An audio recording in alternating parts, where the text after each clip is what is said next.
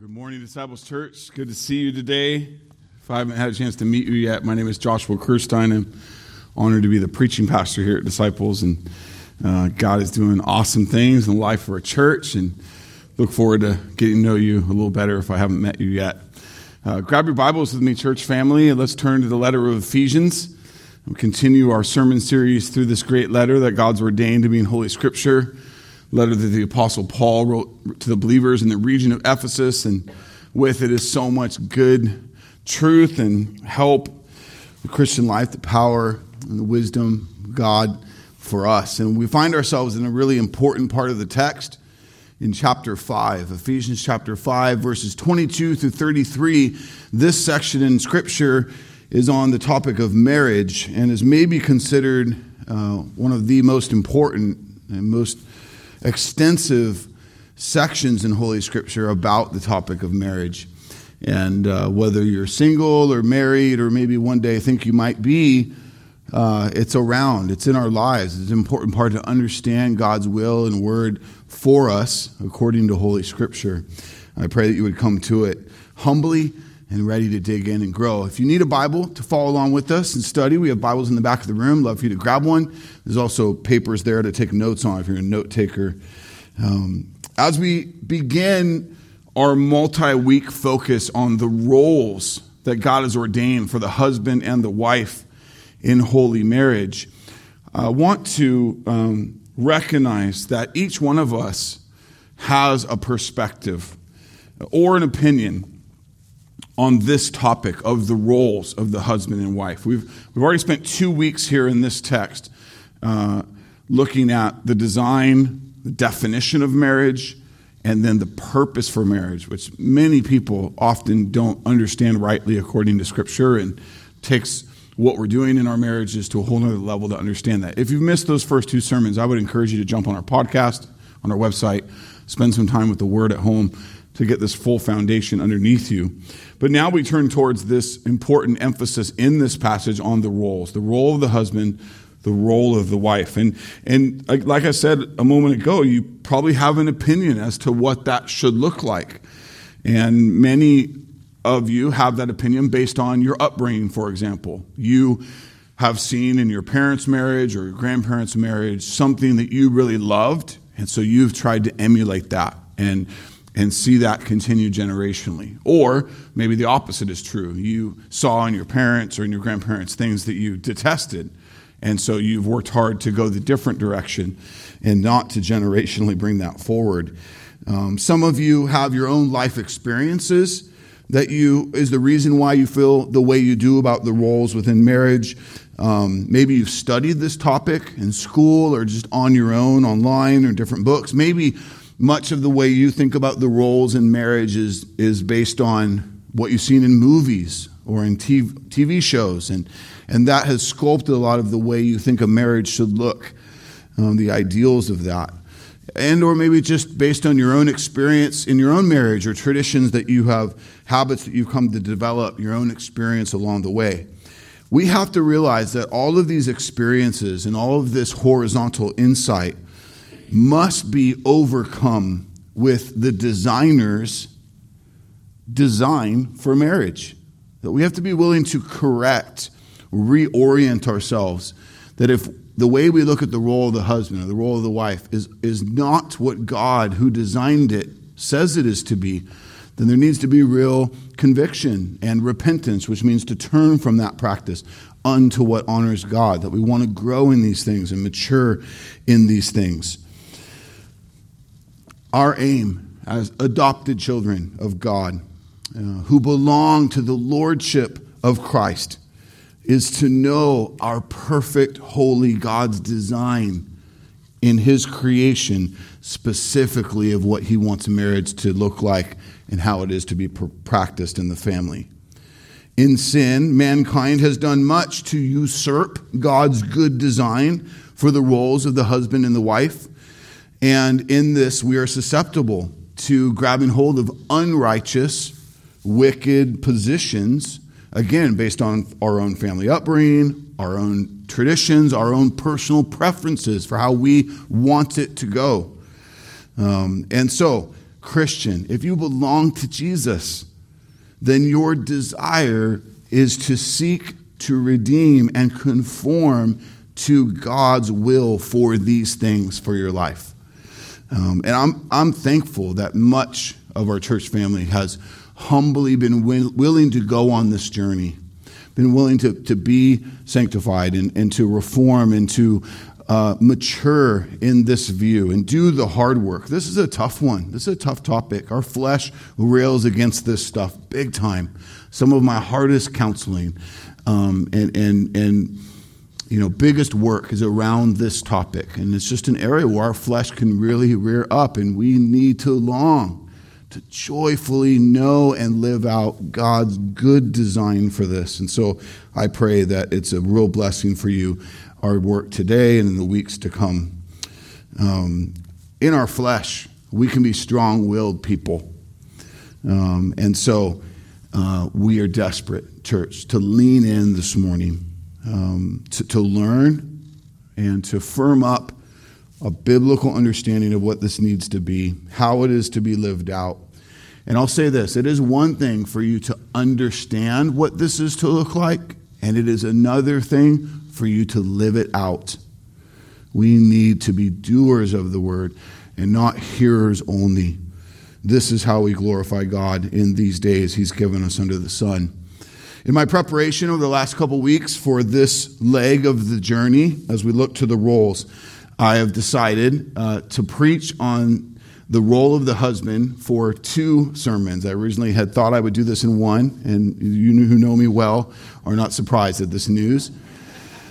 and so, God, God willing, we're going to spend some good time here. And uh, one of the reasons why we're going to do that is because I want to do a little bit of foundational work in Holy Scripture that sets an important tone for this topic of the roles in marriage, as we're going to see heavily in our passage today. And so, I didn't want to cheat the rest of the needed emphasis on the role of the husband out with this introduction. So let's spend time on the introduction and that foundational point, and then we'll move towards the role of the husband. And the point is this all of mankind, both men and women, are made in the image of God. This means that both men and women are equal in dignity and in value to see this in Scripture, we really need to go no further than the creation of man and woman. We can see it. It's an easy place to flip in your Bibles if you have them open. The very beginning of your Bible, Genesis chapter 1, 26 and 27. Let me read you these couple verses and we'll talk about them for a moment. Then God said, Let us make man in our image, after our likeness. Let them have dominion over the fish of the sea and over the birds of the heavens and over the livestock and over all the earth and over every creeping thing that creeps on the earth. So God created man in his own image. In the image of God, he created him. Male and female, he created them. A couple important things I want us to rightly understand from this passage. The first point is this man and woman are both created in the image of God and share the same human nature. God says, Let us make man in our image after our likeness. Let them have dominion. See with me the plurality of the Godhead God the Father, God the Son, God the Holy Spirit says, Let us make man in our image. So we see this is a reference then to the plurality of the Godhead creating the plurality of man. The references to man here are mankind, are all humans not just men. So he qualifies this in, in, in, these words here when he says male and female. Let them have dominion. Male and female, he created them. The essential takeaway here in the way that each member of the Holy Trinity is equally God and not one is not higher than the other, man and woman are both made in God's image and in God's likeness and therefore equal in dignity and value. One is not more important than the other. One does not have a higher value or dignity than or worth than the other. It is only in mankind's sin that people, nations, and cultures have a view that men or women are to be seen as more important We've seen gross, wicked ways where this plays out. Uh, some cultures would kill the baby girls because they felt like they were an inferior part of the human race. Or in our modern culture's radical push, we see an, uh, an effort to elevate women even to the place of being of greater importance than the men. So we can see this swing both ways. This is all purely and simply sin. Your son and your daughter are both humans. They're both equal in essence and value. One does not outdo the other in human dignity simply because they're male or female. To think this way is to think unbiblically.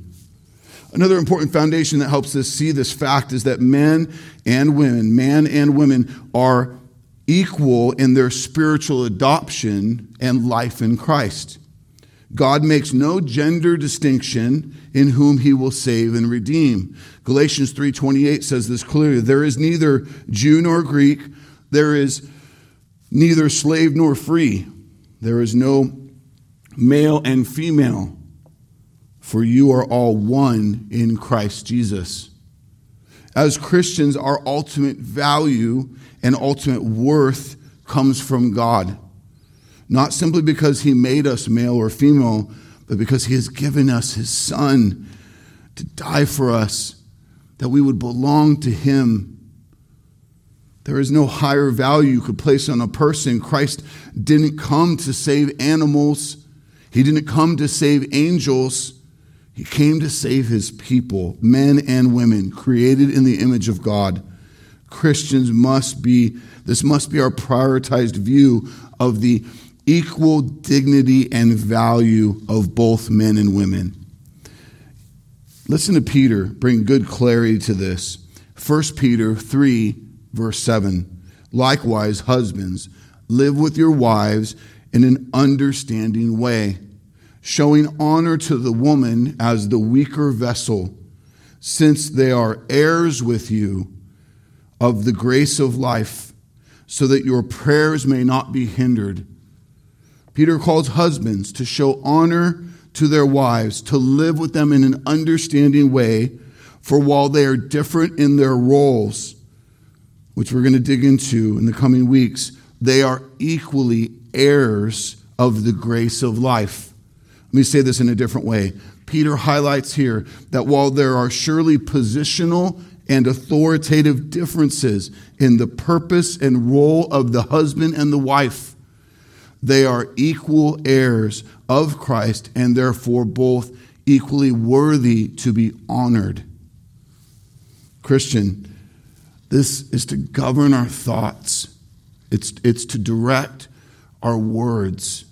That you would fight your sin, that would want to playfully pick at the, the orientation of male or female and, and, and look to one as, as lesser in value because it, it's a funny end of a joke or it's a way to, to pick or prod at each other. We got to put that away. We need to uphold and hold high the fact that each of us is made in the image of God and that is precious to us. To think about a man or a woman as a lesser person simply because they're male or female is just sinful and unbiblical. It can, if, if left undealt with, turn into, in your heart and mind, sinful partiality.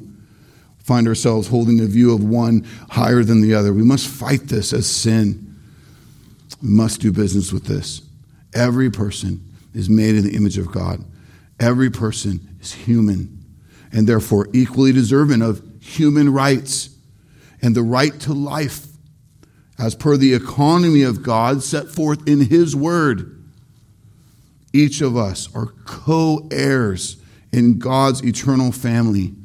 And while we have different roles and even strengths or duties to fulfill in God's economy, we need to allow, uh, not allow other distinctions to create sinful judgment on the equal worth of every human being, male and female.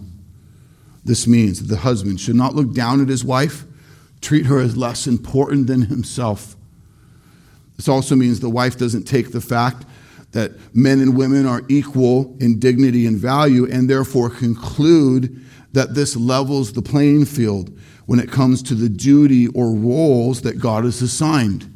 It does not. An example of this is while both the assistant coach and the head coach are equally human and therefore to be respected and honored with dignity, the same, they're both created in the image of God. The assistant coach works for the head coach. And so while the assistant coach has a specific set of assigned tasks to do, he or she still works for the head coach and therefore must submit to the leading and the priority of the head coach. The assistant coach doesn't get to usurp the workings of the team or show up to meetings and say, no, we're going to do this different.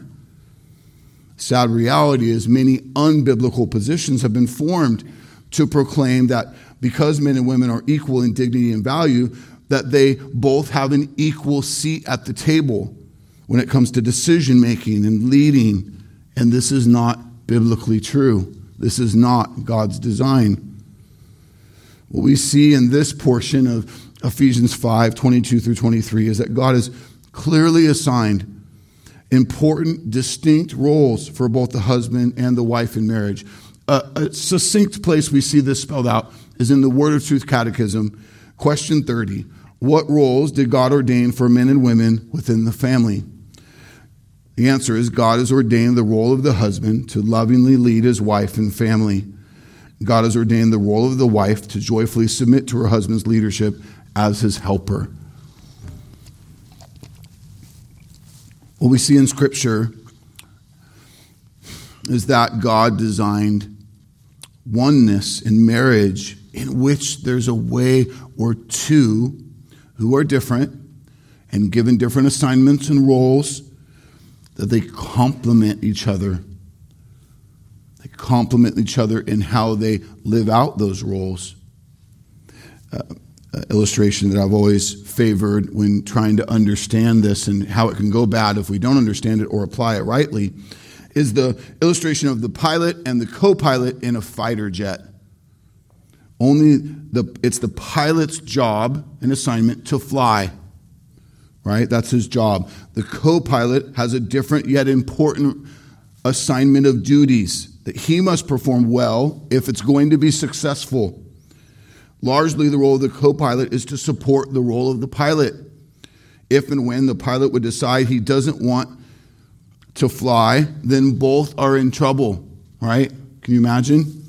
And if the co pilot decides he wants to fly, then also both are seriously in trouble as he attempts to take control the um, steering of the plane. I was talking to a few of our pilots in our congregation about this this week, trying to make sure I was speaking to some of this correctly. And it was fun to hear them say that one of the biggest markers of the co pilot is to be a great and helpful support to the pilot.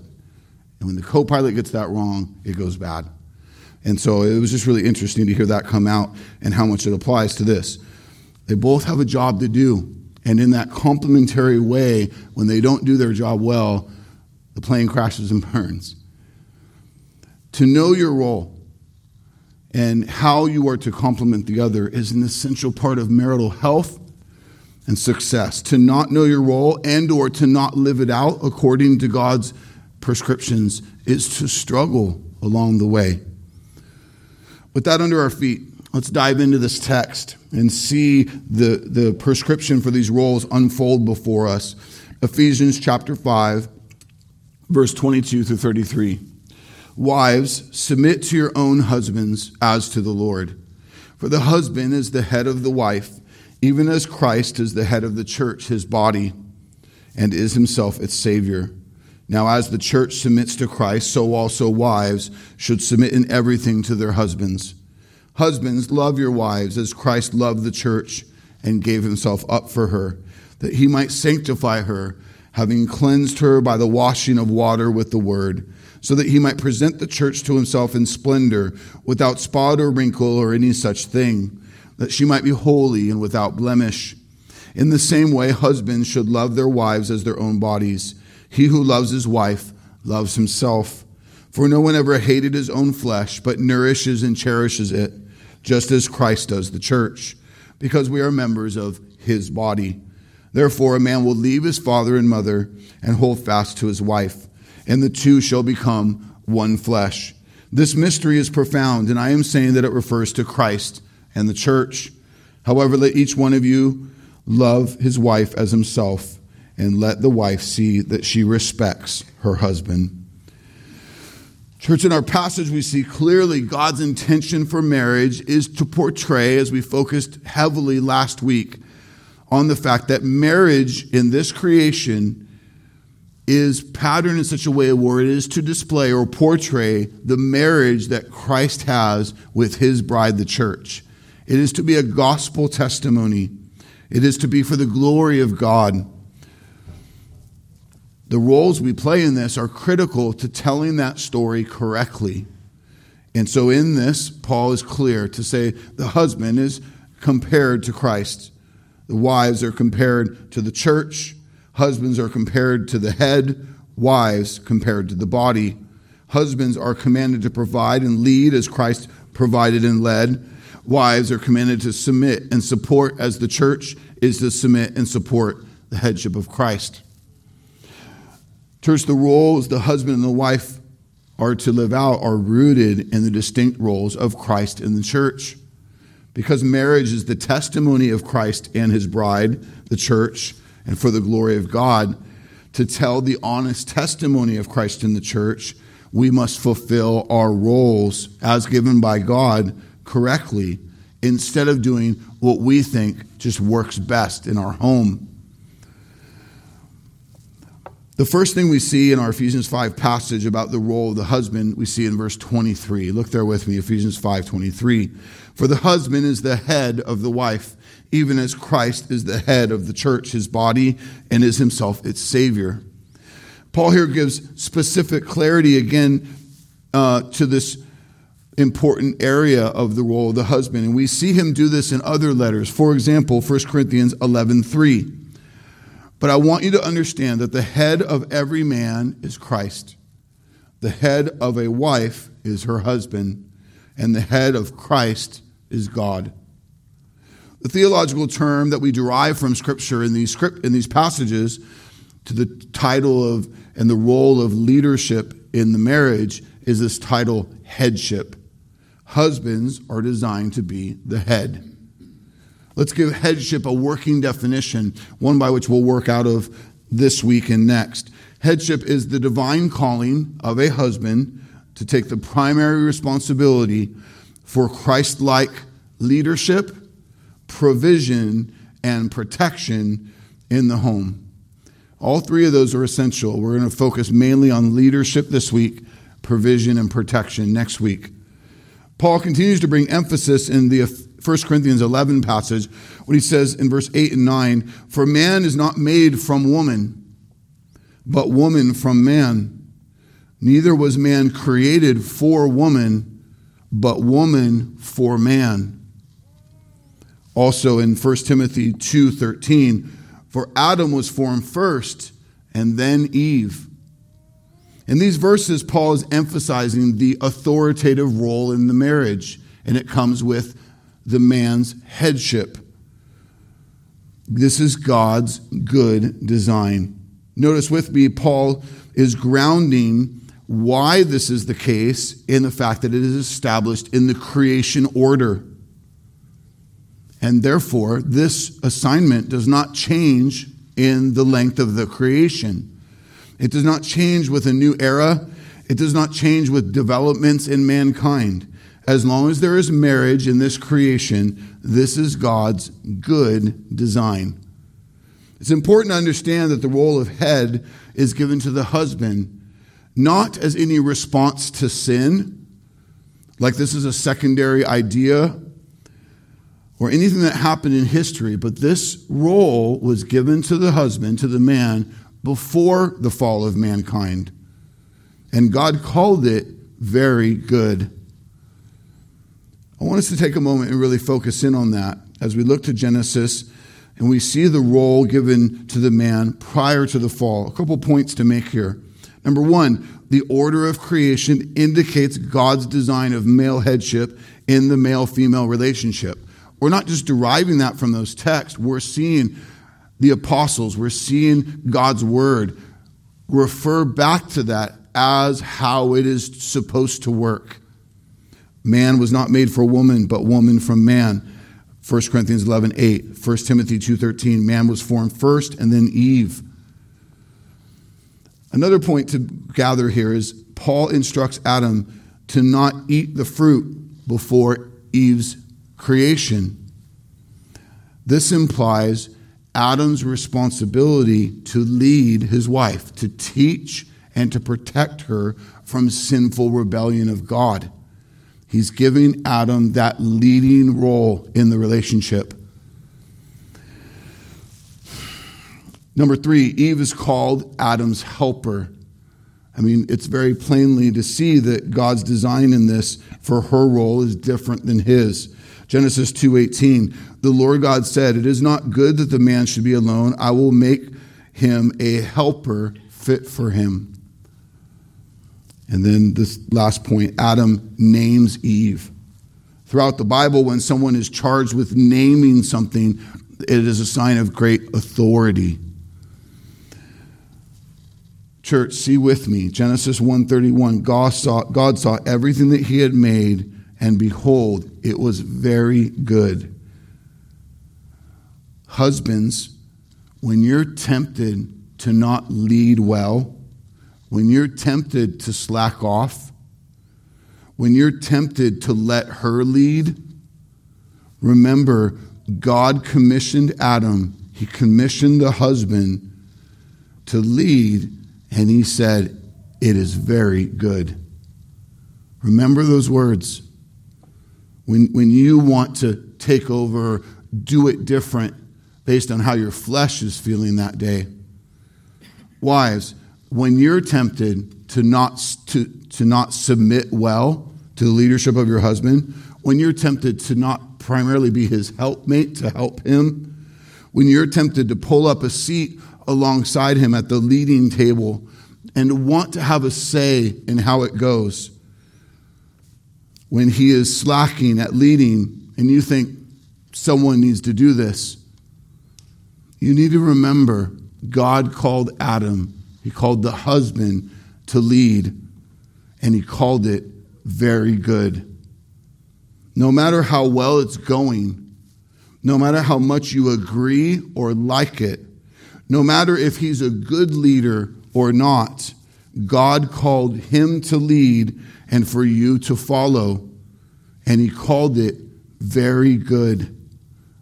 We need to humble ourselves to this reality.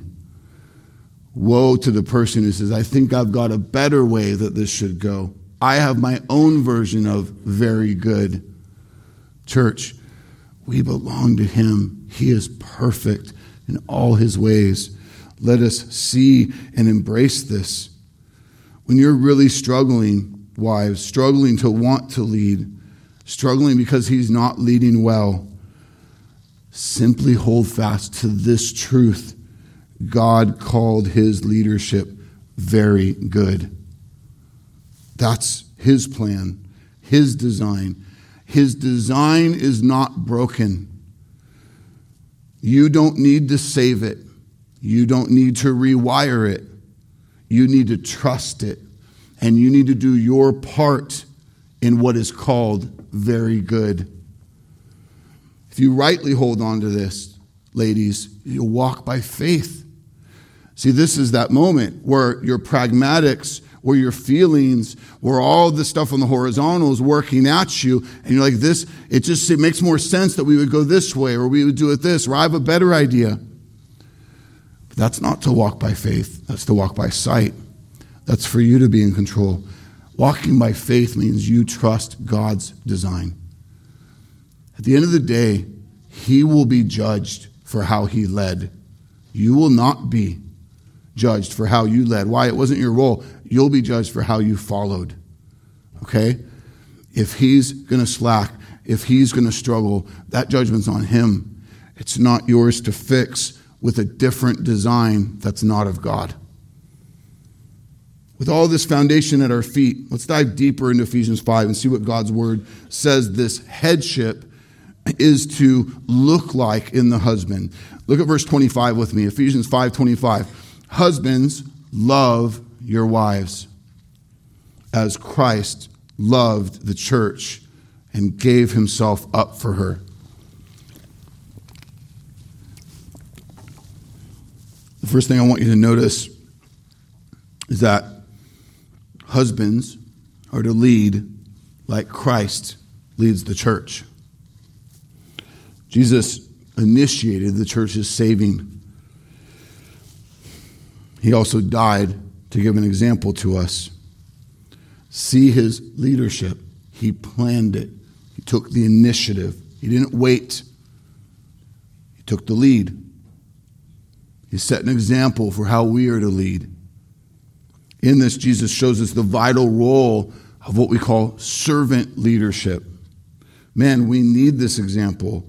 We need scripture to reorient us when we think of leadership. Why? Because the world around us is screaming at you loud and often that your leadership is about you. Your title, your prestige, what that leadership gets you, how you advance, where you want to go. But Christ's model for God honoring leadership is not about us, it's about God and those he has entrusted to us to lead.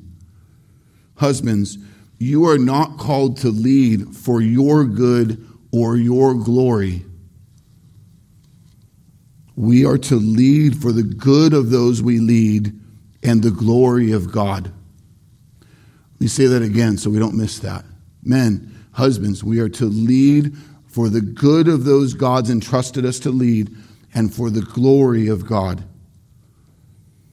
This is why it is so essential that you belong to Christ, that He is Lord of your life, because you will not lead in this way without Him. Without Him changing and working and molding and refining your dead, selfish heart into a living, selfless heart for those that God has put under your care. Let me say it again. You will not lead in a Christ like servant way if you do not deeply have Christ in your life. Men, some of the most important work you need to do in leaving today is not first to go home and just start leading. It is first to go home and start knowing Christ all the better, submitting to Him studying His Word, being molded and refined by Him. This is the primary, primary call, the, the first thing of most importance. Because to, to skip that, to add it in when time works out, is to do what's most important, second, third, or last. Your Christ like servant leadership is desperate on your true submission to Jesus as Lord of your life. It is in dominant, selfish, prideful, lazy leadership that men for too long have hurt their wives and families, or left them hanging, or dragged them through the mud unnecessarily. There is a missing servant leadership in the modern home in far too many households. Husbands, we need to become servant leaders. How do we do that? The answer is in this verse. Ephesians 5:25 Husbands love your wives as Christ loved the church and gave himself up for her. Husbands see the depth of the sacrifice Jesus makes to love and lead his bride. He dies for her. This is important for us to see, men, because it shows us that there is no sacrifice too costly to you. There is no limit to the sacrifice we make or even the suffering we go through to love and lead our wives and our families unto the end. Guys, the fact that Jesus died for his bride, this doesn't just mean that you're willing to take a bullet for her if the occasion ever arises. As men, we love this, this macho scenario. We're like, of course, I stand between the predator and my family and I'll die for them. Yeah, most of you will never be given that opportunity. And the problem is with most men, then that's where they hang their leadership up. They do nothing in between. When Paul says, Husbands, love your wives as Christ loved the church and gave himself up for her, he means you die for those you lead in your work every day, in your chores around the house, in your time with the kids, in your loving attention to your wife as the weaker vessel. In your continuing to go when you don't feel like you got anything left. While the role of the wife is to truly help you, and while the role of the children is to be obedient to you, this doesn't mean your leadership of them is about you. If we understand what Paul's pointing us to here, we see that our leadership is way more costly than we often realize or want to admit. Man, it's important that we really slow to see how central this is for our God honoring leading of our wife and children. Jesus is constantly pointing us to this reality of what it truly means to be his follower. We've got to climb out of the horizontal and all the ways that we want this to work for our own good and our own homes. And we've got to see these days that God gives us is war. It's war. We live in the middle of war. This is not our home. This is a war time. We must have a wartime mentality for you to think that I'm finally going to get this where it's just going to be, you know, roses and skipping through the living room and everything's going to be tucked in and just right. This is not your home. You are at war. Your family is at war. So Jesus says, consider his own words. Luke 9:23 if anyone would come after me, let him deny himself, take up his cross daily, and follow me. Man, are you guilty of waking up and go, can just one day just go my way? Can it just finally just be the way I want? No. Jesus says, every day you take up your cross and you follow him. You die to yourself and you live for him. The true Christian must die to self. And this is not just a one time event, but a lifelong process, a daily thing, as Jesus says here in Luke 9 23. When Christ died on the cross for sinners, he not only stood in my place, doing what I could never do to earn true and full forgiveness for my sin, he also showed us what we must do to faithfully follow him. That your life as a Christian is to die to self daily and follow him on Calvary's road, dying to self, living to the glory of God. Matthew 16, 24 through 26, Jesus told his disciples, If anyone would come after me, let him deny himself, take up his cross, and follow me. For whoever would save his life will lose it, but whoever loses his life for my sake will find it. What will it profit a man if he gains the whole world and yet forfeits his soul? What shall a man give in return for a soul? Jesus spoke repeatedly to his disciples about taking up their crosses, an instrument of death, sacrifice, to follow him. He made it clear that if any would follow him, there must be a denial of self, which means giving up ourselves spiritually, symbolically, physically, if necessary. Husbands, this is our call as servant leaders in our home. This is our model. Can't be about us. Can't be about our plan, our dream, our vision. We live for Him. It must be about Christ and those we lead. Man, when you picture yourself as the leader of your home, you need to stop seeing the symbol of your leadership as a throne. And you need to start seeing the symbol of your leadership as a cross.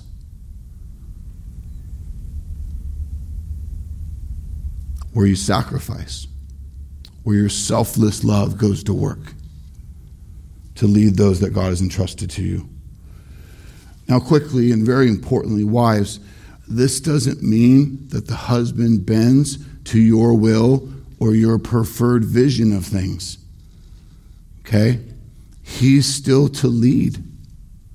Leading you selflessly doesn't mean he just does it your way. In the end, that's you leading. That's not your role. He is still called to lead, and you are still called to submit to his direction as long as it is not into sin. Man, you must see with me today, you love those you lead by giving yourself up for them. Take notice of how different this looks that are often misconstructed interpretations of modern day leadership. Sinful leadership is about you. Our leadership, our headship must be about God and His glory. It's about helping those we lead to grow and mature, fight sin, and be discipled. When we make headship about us, we miss the very reason why we're entrusted with it in the first place. Meaning, God has given us these days, not for us, but for Him, for His glory, and the work He's called us to do. Will it be hard? Yeah, really hard. Feel like dying? Feel out of gas? You're right in the middle of it. You're at war. Got to fight our flesh. Let's just forget it. I just want what I want, and I want it now. Our wives are to be our helpmates. They are to submit joyfully to our leadership. But that submission is not about us. It's about God and what He's called us to do in leading those He's entrusted to us. What we need, men, we have in Christ. You've got to see this. What you want must ultimately be found in Christ and not in your wife or your kid's performance.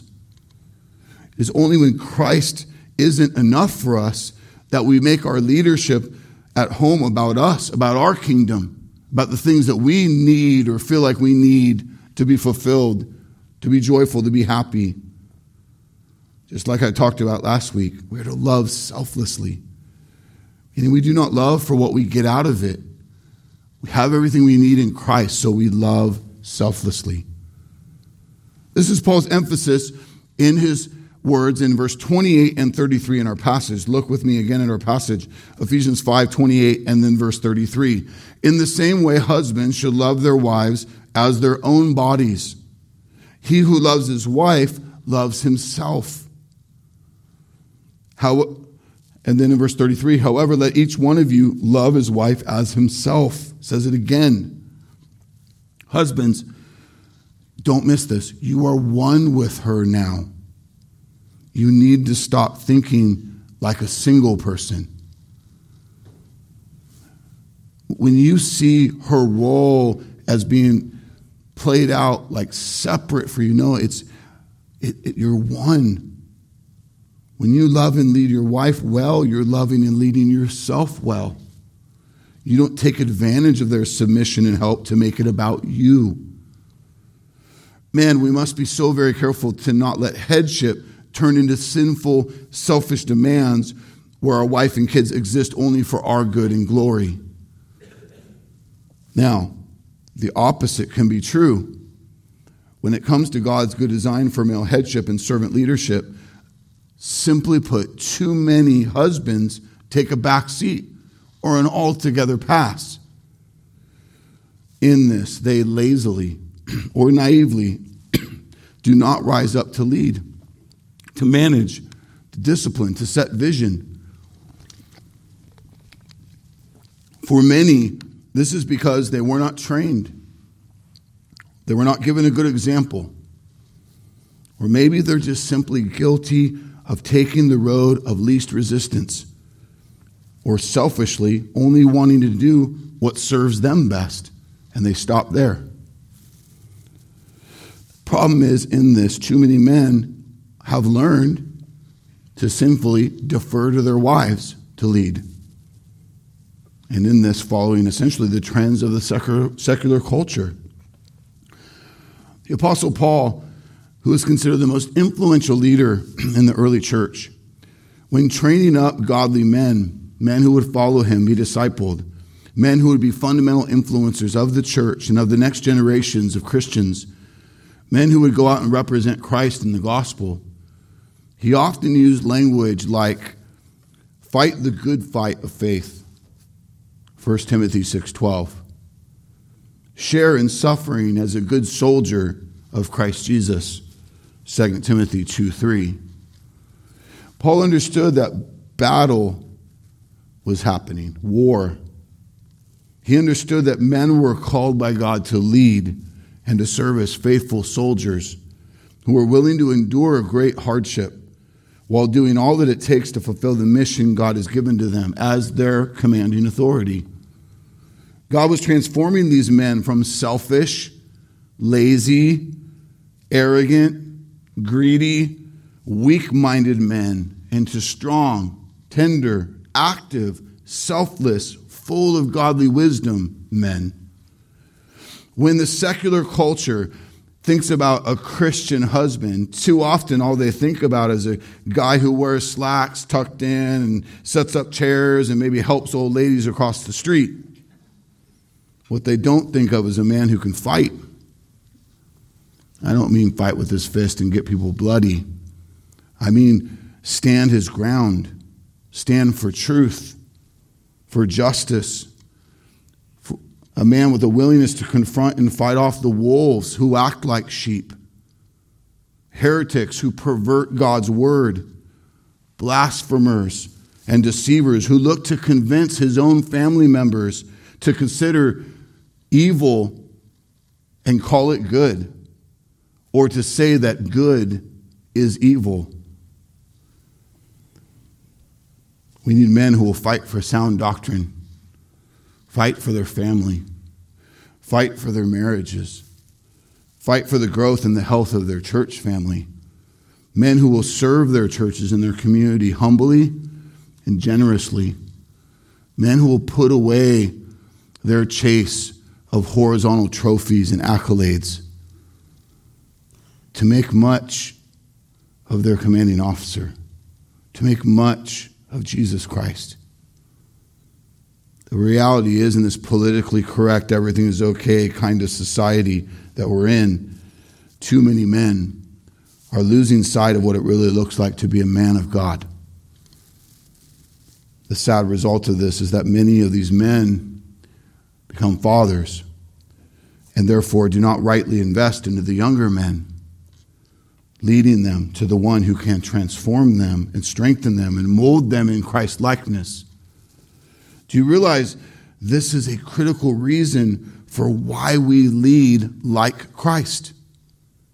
Because in this, who modeled and showed us, we, we point them to Christ. We show Christ to those we lead. This is why it can't be about us. It can't be about what seems to just fit your household. There's a model he's given that we're to follow. Even, even if your wife is more organized than you are. For some of you, your wife is just generally a better leader than you are. This does not give you permission to not lead. God has called you to be the leader. You don't get to give up this role for the sake of convenience or pragmatic production. Many have lost sight of what Paul is trying to do to press into Timothy when he says, Being a godly man and leader of your home is like being a good soldier. Hear me clearly. The Christ like husband, leader, is humble, tender, and gentle, willing to admit he needs help, willing to ask for encouragement and prayer, willing to seek counsel, discipleship. And as a result, Christ is transforming that man from the inside out. Our leadership in our homes is not for our glory, but solely is to be focused on Christ being the one who gets the glory. So I ask you, husbands, are you leading?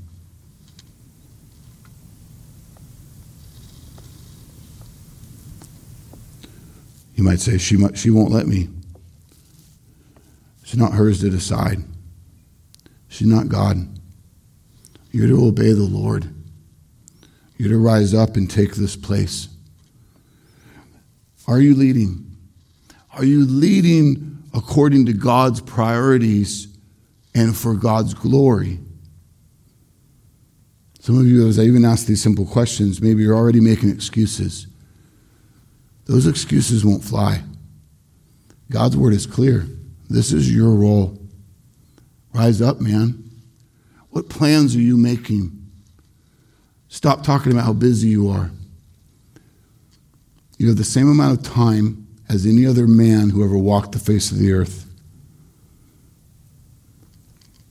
Do you have a plan for your household, husband, father? A plan for your household that's unto the Lord? Are you taking time to prepare to lead? See, some of you don't lead because you never take time to prepare to lead. You take time to prepare to lead at work. You take time to prepare for the job, to get your schooling done, to do the job, and yet you usurp or step aside from the most important preparation you should be doing every day. Deep in God's Word. Surrounding yourself with faithful brothers who will speak truth into you. You are maturing. Some of you have been blessed with great godly brothers in this church. You sat at their tables way too long. You, you've made excuses for why you're busy fulfilling your own agenda. You got great brothers around you that will walk with you, love you, lead you, tell you what you need to hear. It's time to get trained if that's what's needed. Do you know what your next step is? Are you leading according to God's priorities and for God's glory?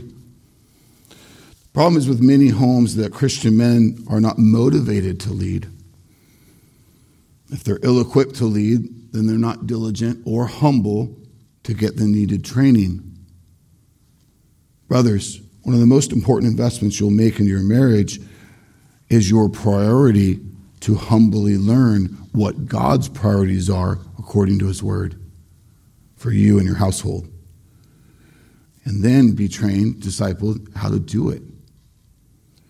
If you're going to be leaders that honor God, we must lead according to what glorifies God, and we must put away what glorifies us. Are you busy building a kingdom? Money, retirement, car, house, vacation homes, a bunch of horizontal focuses, but you're not leading for His kingdom. Your priorities are not first with Him. We must be willing to be trained, be accountable, be discipled. I also ask you this Are you leading your wife and children sacrificially? This means that you are most concerned not with what you want, but what they need. This means you're putting your time and energy into the things that help them grow and honor God, their sanctification, their priority to grow in Christ. This is Paul's emphasis again in our passage. Look with me, Ephesians 5 25 through 27. Husband, love your wives as Christ loved the church and gave himself up for her that he might sanctify her, having cleansed her by the washing of water with the word, so that he might present the church to himself in splendor, without spot or wrinkle or any such thing, that she might be holy and without blemish. What this is not saying is, husband, you can be your wife's savior. That's not what this is saying. Scripture is clear. Only Christ can be your wife's savior, kid's savior, your savior. But in this model, Paul is pointing out Jesus' leadership and his priority for sanctification of his wife and his children. Sanctification, that's a big word, I've used it a couple of times, is the process of helping making something more holy. It's the journey of becoming more Christ like. It's a life that is less lived for self and more lived for Christ. Paul says that Christ cleansed her by the washing of water with the word husband. It's the same for us that we be devoted to the word. And we're using the all sufficient word to lead our wives and our families. We need to not miss the treasure that God's word is to us in leading and teaching your family. Man, husband, are you feeling a little ill equipped? in how to lead and teach your family, you have everything you need in the Word. Listen to it. 2 Timothy 3:16. All scripture is breathed out by God and is profitable for teaching, for reproof, for correction, for training in righteousness, that the man of God may be complete, equipped for every good work. Men, are you growing in the Word so that you can better lead your family in the Word? There's no more important priority for your days than to be growing in Christ so that you can lead others in Christ. Is this a discipline of yours? I love watching those of you who take notes during the sermon. I love that you're content, not content to just hear it, hope that you keep it, but you're, you're looking to capture and to study. I love to see that some of you use notes and journals at home when you study God's Word. You're writing down questions, you're digging in, you're writing out your prayers. You are becoming a student of the Word. You're not just trying to absorb this stuff. Second, you're digging in, you're studying. The, the, there's a discipline to this that we've got to put on, men. I want you to see this. I want you to slow and focus on this critical aspect of Christ like servant leadership.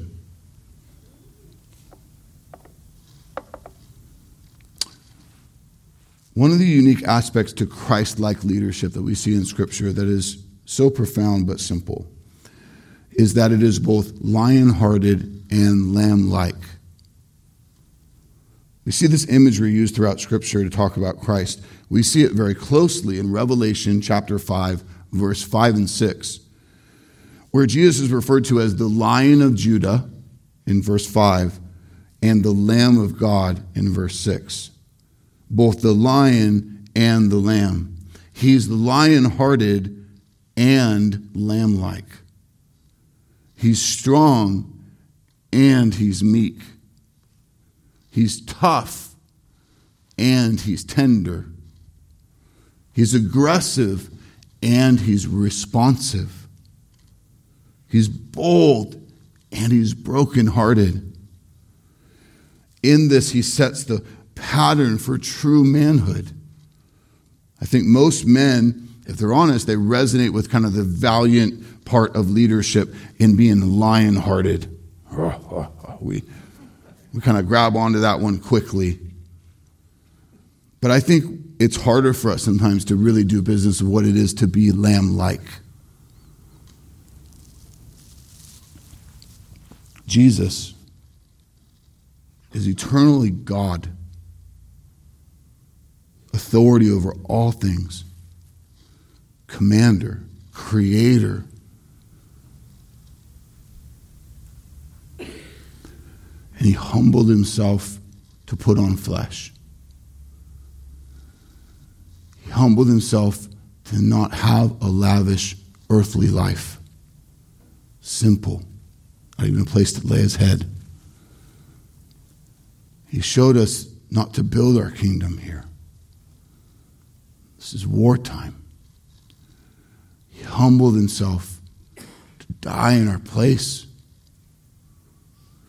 And one of the sweet places we see in Holy Scripture where Jesus humbles himself is that one special night, the Last Supper. Jesus and his men, his followers, his disciples in that room. And he gets up from the table. He takes off his outer garment. And he binds himself with a towel. And he gets down on the floor. And he does the most revolting task of the day. The task that would be for the lowest of the lowest slave. He washes each of those grown men's feet. All of the polluted realities of that dirty road day and animals on the road and nothing clean, no white tennis shoes, no socks, just open sandaled feet gunked up, layered up, picking pieces off, scrubbing. And as he's doing this for each of these men, not one of those men didn't know who their leader was.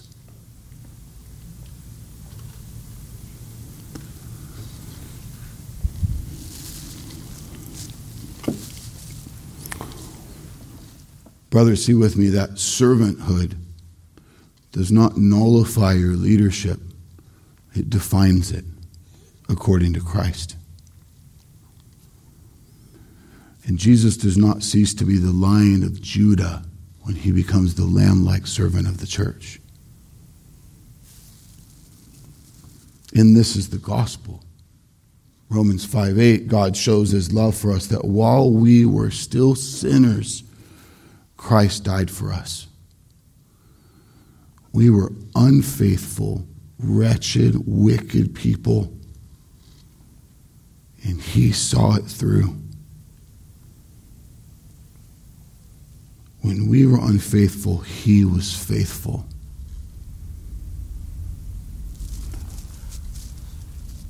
Two things to take from this the importance of our role as husbands to lead sacrificially and faithfully must not be dependent on the faithfulness or the production of your wife or your kids. Number two, that we have great praise for God for the gospel, for our Savior, for the sacrificial lamb. By his blood, we're set free.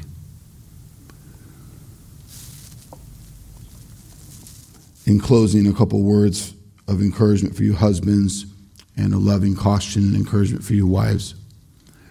First, the men. God says in Isaiah 41:10, "Fear not, for I am with you. Be not dismayed, for I am your God. I will strengthen you. I will help you. I will uphold you with my righteous right hand. Be encouraged, men. Leadership is hard. But you're a man. And you're a man by God's design. If your father never taught you how to lead in a Christ like way, this passage is clearly saying that your heavenly father will. Go to him, grow in him.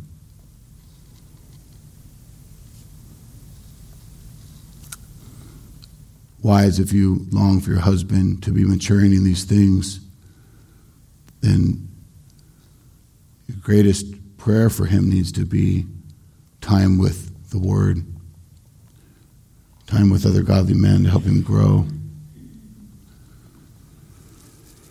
Men, if you need help, if you need accountability, humble yourself to ask mature brothers to pray for you, to help you.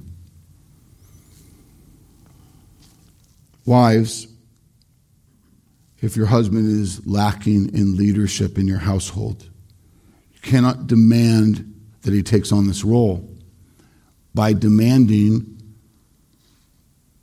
you act contrary to the very thing for which you long. Why? Because in your demanding, he's not leading, you are. Demanding or complaining is counterproductive because if you had any impulse to lean in and grow, your demanding takes the heart out of it. Instead, see that he's desperate for God to do a work in him that change has got to come from the inside out. It's got to come from the conviction, the Spirit, according to the Word. So instead of demanding a few encouragements, number one, pray earnestly. Are you praying for him? That God would awaken his true manhood, biblical manhood, Christ like manhood. Is your hope in God, not in him? Your faith, wife, must go to work. You hope in God. You hope in Him, you're going to be really disappointed. It's true. I say that to every wife at every altar I do a wedding. I say, look at Him. He will never beat you what only God can be to you. Your hope, wife, must be in the Lord. Number two, ask Him for a time when the two of you can get alone, when you're not tired, angry, and share your heart's desires. Something comes up. Express maybe your longings. But when you do this, don't do it with ultimatums. That's leading. And do it with a hope, uh, with a sense of hope that's grounded in God and not in Him. Express your appreciation for Him. Honor Him as the head that God has put over you. Thank Him for hearing you, and then express your readiness to follow Him whichever way He leads you without delay. This is a way to empower, come behind, support. And wives, one of the best things you can do for your husband is to let the gospel move through you. That you're clinging to Christ, that the selfless love of Christ is going to work in you in word and deed. And by honoring the Lord in your role as a sister in Christ and a joyfully submissive wife, you set the table better than any other thing you could do. The role of the wife is to be a loving helper in submission to the God given authority of the husband, who is the head of the home. Ladies, don't ever miss the fact that your joyful submission and humble help, watch this, is ultimately meant by God to be a joyful expression of your love and submission to God. You honor God in these things. We'll get to the role of the wife in a few weeks. In the meantime, ladies, be praying for your husband. Be praying that he doesn't lead like you want him to. Pray that he leads like God wants him to. Church, we honor the Lord when we put our preferences for the role of the husband and the wife away even when it kind of seems to be working. Maybe it's better than it's ever been. You're not smarter than God. These days don't belong to you, they belong to God. Let's do it God's way. Walk by faith and not by sight. Finally, men, if you're leading in your home, is hard. If your wife is not faithful to God in living out her role, if your kids are disobedient, if your own heart is tempted to just throw the towel and just do whatever you want, look to Christ. Remember Christ. See that his bride was regularly unfaithful, was unworthy, but it did not stop him see his motivation to honor the will of the Father despite the cost. May it be so for us. By his grace, for his glory, may it be so for us. That's just part one. Part two next week. Pray with me.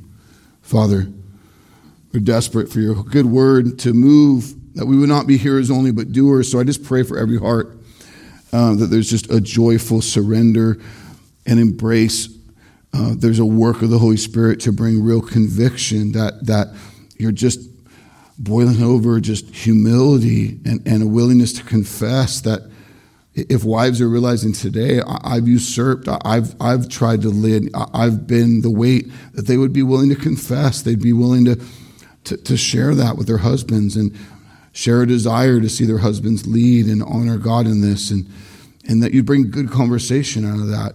For men in the room who have either led for themselves selfishly or have maybe been sinful to not lead, to defer, to be lazy, let them also confess their sin in this. Let them also step up, sit the family down, and share their heart to honor God, to grow in God, to ask for their prayer, their support, that you would that you would go to work in these families as you have been I'm so thankful for the work you've been doing in our church to raise up godly men, to see um, maturing happening in the life of the body in this way. Um, continue to do that work, Lord. Continue to draw people to this family where we're devoted to your word, where we're making disciples and growing in these ways. Let us make the most of these days you give us for your purposes and for your glory. Let us look to Jesus. Cling to Jesus.